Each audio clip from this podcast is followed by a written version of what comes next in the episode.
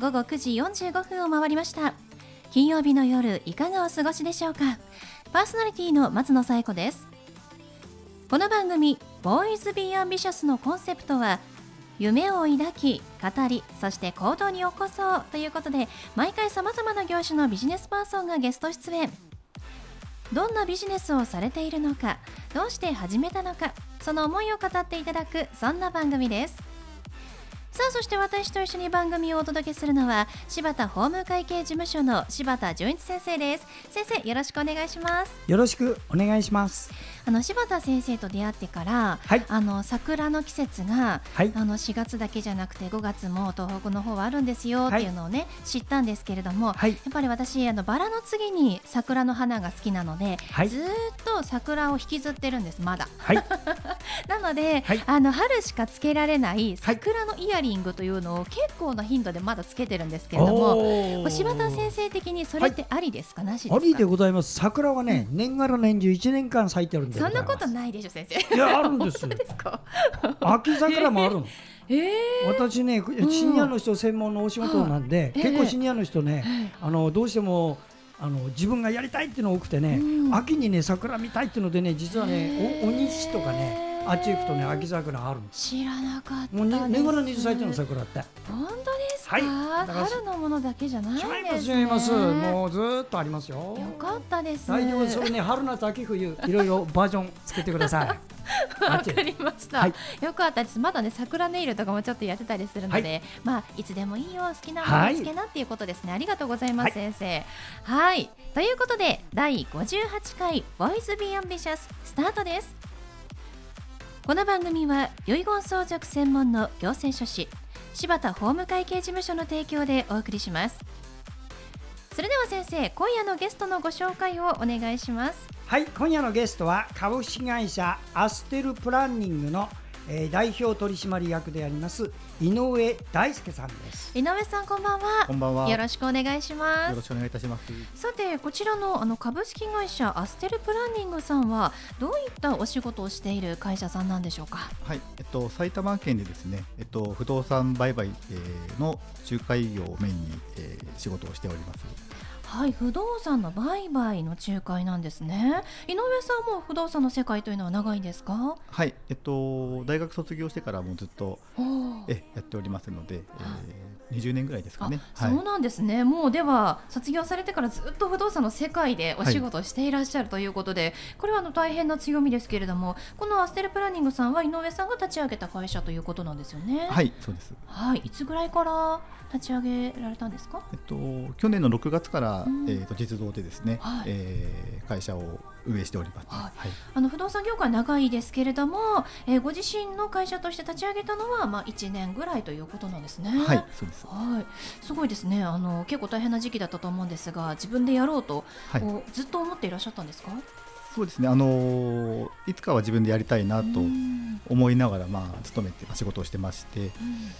でまあ、たまたまちょっと大変な時期ではあったんですけども、まあ、これ以上悪くなることはないのかなっていうところで、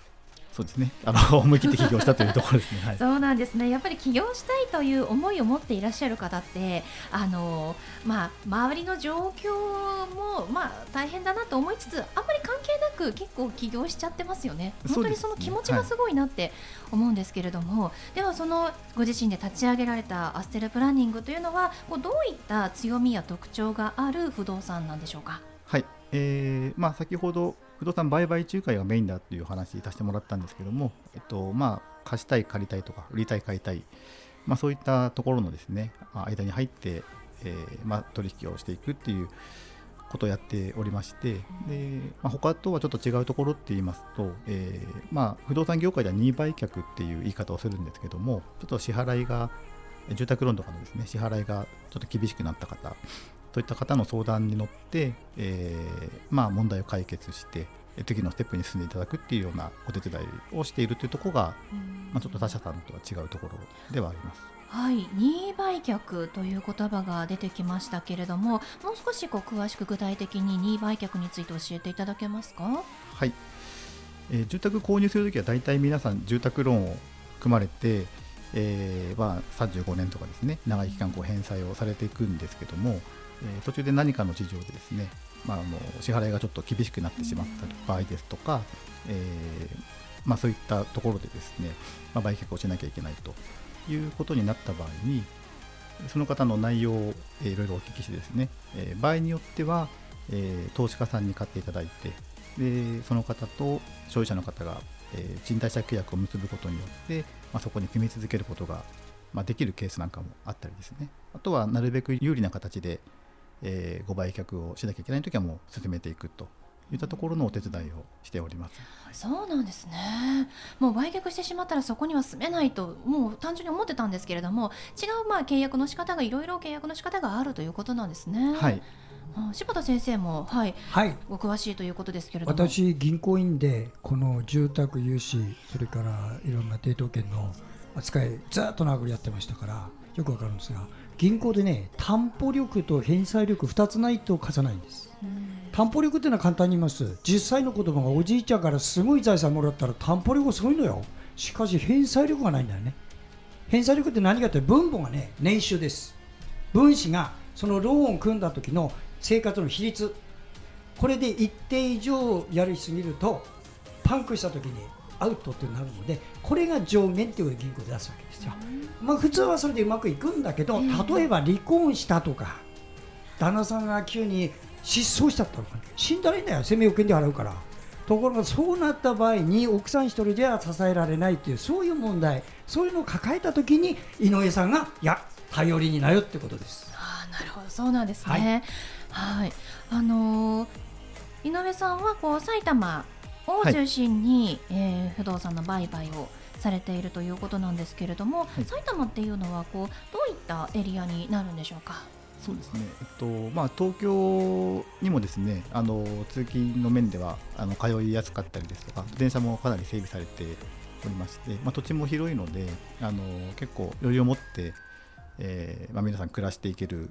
地域なのかなっていうふうには思っております。はい、そうなんですね。あのやっぱコロナの影響でテレワーク、リモートワークがあの推奨された関係で結構皆さん、あの都内にいる必要がなくなったので結構あの近隣だったりとか、まあ、リゾート地に行くっていう方も増えているようなんですけれどもそういったのもやっぱこうちょっと埼玉に流れが来ているっていうのもあるんでしょうか？そうですね実感としてはやっぱりあの戸建てですとかマンションですとかの売れ行きは非常に好調ですので、あのやっぱり都内から、まあ、埼玉の方に来られるお客さんなんかも私もあのお手伝いさせていただいたりとかケースも増えてきてますのでやっぱりそういうところはあるのかなという実感はあります。なんかこうどんな環境の方あのどんな家族構成だったりとかあの、まあ、通勤環境だったりとかあるんですけれどもどういう方にあのこのエリアを埼玉のこのエリアおすすめしたいですみたいなのってあったりしますか？そうですね、まあ、埼玉は結構子育てに支援を、えー、力を入れているところが多いので、まあ、お子さんが生まれてえーまあ、子どもの環境とかですねそういったところを気にされる方に対しては、まあ、浦和ですとか戸田ですとかあの、まあ、その他他でもいろいろあるんですけども、まあ、そういったところはおすすめできるかなと思います、う、そうなんですね。今こう売りたい方と買いたい方っていうの比率はどうなっていますか？そうですね。あの、まあ、感覚としては、うん、あのやっぱり買いたい方が、うん、あの非常に優勢というかあの今動いていらっしゃるかなっていう感じは受けます。それというのはこうどういう社会情勢がこう関係しているかっていうのはお分かりになりますか？何か影響はしてるんでしょうか？そうですね。やっぱりコロナでリモートワークが多くなったところで、うん、まあ、お家にいる時間が、まあ、増えてらっしゃるなと思うんですけども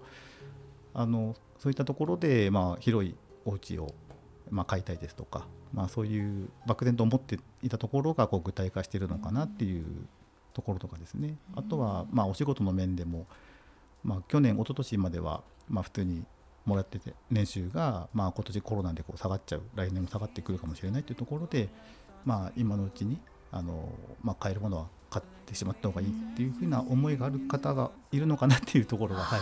そうなんですね、はい、すね。はい。では最後に井上さんにお聞きしますが井上さんの夢は何ですか？はい、えーそうですね。子どもたちが大きくなった時に、まあ、住まいにとかですね暮らしていくことに対して不安がないような世の中になればいいなと思っております。はいありがとうございます。ぜひですねあのお家を買いたいまたは売りたいと思っていらっしゃる方井上さんに相談してみてください。はいという本日のゲストは株式会社アステルプランニング代表取締役の井上大輔さんでした。井上さんどうもありがとうございました。どうもありがとうございました。ありがとうございました。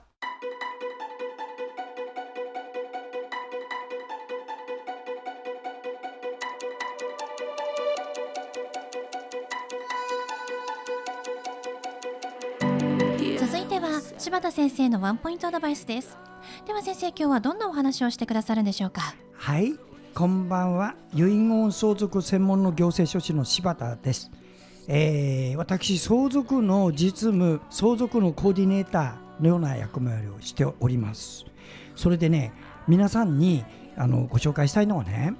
自分が死ぬ時とかご家族が死んだ時にどういうふうに手続きをするかということを漠然と思ってる。これは当たり前ですよね。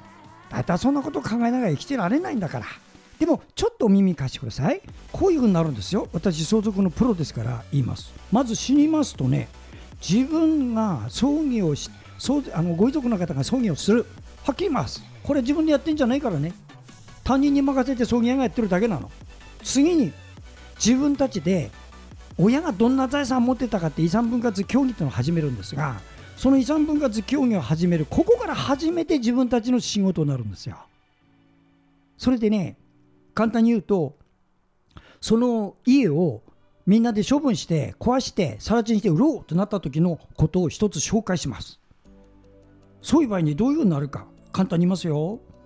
家を壊そうと言ったらどうします？誰のものかは見えるじゃないですか。そうするとその家が死んだおじいちゃんと今ちょっと認知症のおばあちゃんの共有だったなんていうのがあるんですよ。それをみんなで、あのー、相続してやろうっておばあちゃんは生きてる。でも認知症だ。そしたら契約書作れないじゃない。売買契約。こういう場合のやり方。これもあります。こういう場合はね壊して滅失登記をして土地の所有者だけで売買する。こういうやり方があるんです。こういうこともね自在に使ってやる。そうなると解体業者土地家屋調査士そして不動産業者こういうの全部読んでこないとダメなの。つまり全部ね専門家を読んできてやっていくんですが皆さんが決める遺産分割協議だけは皆さんで決めないとダメなんです。これでみんな悩むの。そういうののコーディネートやってますから何かの時は読んでください。はい柴田先生の相談は電話東京0367801408 6780-1408までお願いします。以上柴田先生のワンポイントアドバイスでした。先生ありがとうございました。ありがとうございました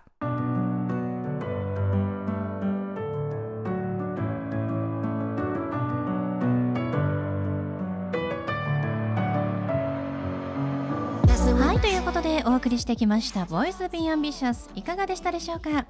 本日のゲストは株式会社アステルプランニング代表取締役の井上大輔さんでした。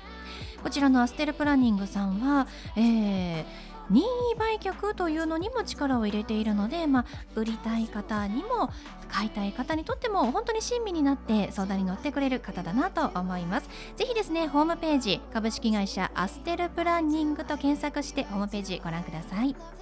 それではまた来週この時間にお会いしましょう。お相手は松野紗友子と。柴田純一でした。それではさようなら。さようなら